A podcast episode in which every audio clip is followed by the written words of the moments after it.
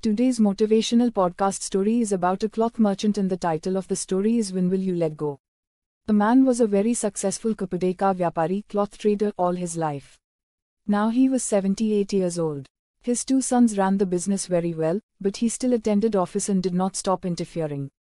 The idea of making more profit still lured him. His sons called the family Pandit and requested him to take their father on a year long Tirath Yatra, hoping that their father's mind would give up money and immerse itself in prayer. The Pandit agreed and off they went.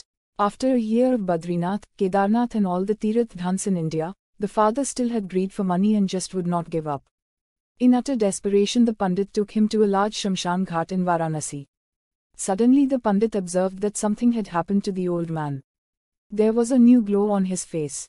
His eyes were shining like the sun. His body language had changed and there appeared to be a new dynamism and energy in him. The old man said, O Pandit, why oh why did I not come to this place earlier? You have opened my eyes. All my life I did vyapar in cloth, but today I realized that I was wrong. I should have traded in wood. See how much demand there is. I would have made immense profit. When will you let go?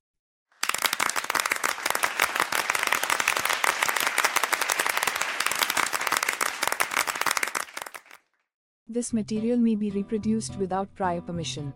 Please credit Eklavya Education Foundation and send a copy to Core House, off CG Road near Parimal Garden, Ellis Bridge, Ahmedabad.